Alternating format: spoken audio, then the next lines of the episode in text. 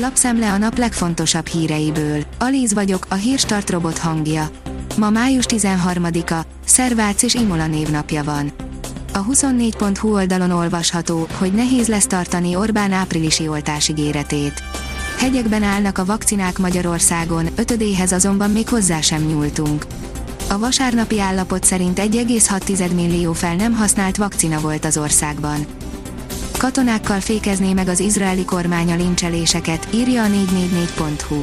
Arab és zsidó áldozata is van a felhergelt tömegdühének.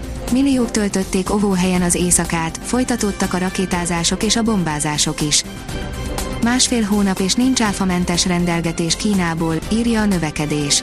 Szorul a hurok, alig több mint másfél hónap múlva érvénybe lép az új Európai Uniós jogszabály, és vége lesz a harmadik országból érkező, 22 euró alatti értékű áruk áfa és vámmentességének. Indulhat a matekozás, mit éri meg továbbra is Kínából megrendelni. Ausztrália a saját állampolgárait sem engedi haza Indiából, írja a kitekintő. Az Európai Bizottság azt javasolta az uniós tagállamoknak, hogy tegyenek összehangolt intézkedéseket az Indiából Európába történő, nem feltétlenül szükséges utazások ideiglenes korlátozására. Ausztrália sokkal szigorúbb szabályozást léptetett életbe, a saját állampolgáraikat sem engedik haza. Alapanyaghiány hajthatja fel az autók árát, írja az Autopro. Egy év alatt több mint 80%-kal emelkedett az autókban használt nyersanyagok ára, amit pedig a vásárklókkal fizethetnek meg a gyártók.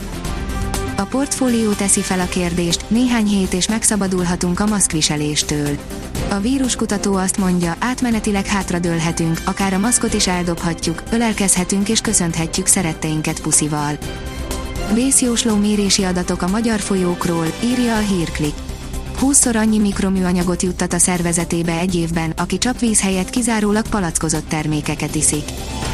Biztonsági szakértő, a Hamas csak az Izrael elleni harc érdekli, képesek akár a saját civiljeiket is feláldozni, írja az ATV. Rakétatámadások sorozata rázta meg Izraelt az elmúlt napokban. A gázai övezetet uraló iszlamista Hamász terrorszervezet több mint ezer rakétát lőtt ki Izraelre, melynek egy része saját területeikre zuhant. A vezes kérdezi, közeleg a benzines és dízelautók kitiltása. Ahogy a benzines és a dízelautók kitiltása közeleg, az autóipar készül az elektromos átállásra. Ez irdatlan befektetéseket és számos új autó kifejlesztését igényli. A magyar mezőgazdaság szerint töretlen a gomba népszerűsége. A különféle táplálkozási irányzatok terjedésével és az egészségesebb étkezést követők táborának bővülésével növekszik a gombafogyasztás is. Magas fehérje és alacsony kalória, szénhidrát, illetve zsírtartalmánál fogva ugyanis a gomba jól illeszkedik például a hús nélküli táplálkozásba, illetve a diétázók étrendjébe is. Az m4sport.hu oldalon olvasható, hogy a Chelsea hazai pályán kapott ki az Arzenáltól. Tomás Tuchel alakulata nem tudott feljönni a harmadik helyre. A kiderül írja, változékony, záporos, zivataros napok következnek Többször eleredhet az eső a következő napokban, mozgalmas időjárás érkezik. Megélénkül, helyenként megerősödik a szél, zivatar környezetében viharos lökés is lehet. A Hírstart friss lapszemléjét hallotta.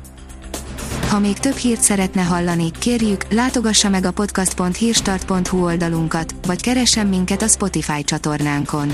Az elhangzott hírek teljes terjedelemben elérhetőek weboldalunkon is. Ha weboldalunkon hallgat minket, az egyel korábbi adás lejátszása automatikusan elindul. Beállíthatja, hogy az összes korábbi adás, vagy csak az aktuális tematika hírei következzenek. Köszönjük, hogy minket hallgatott!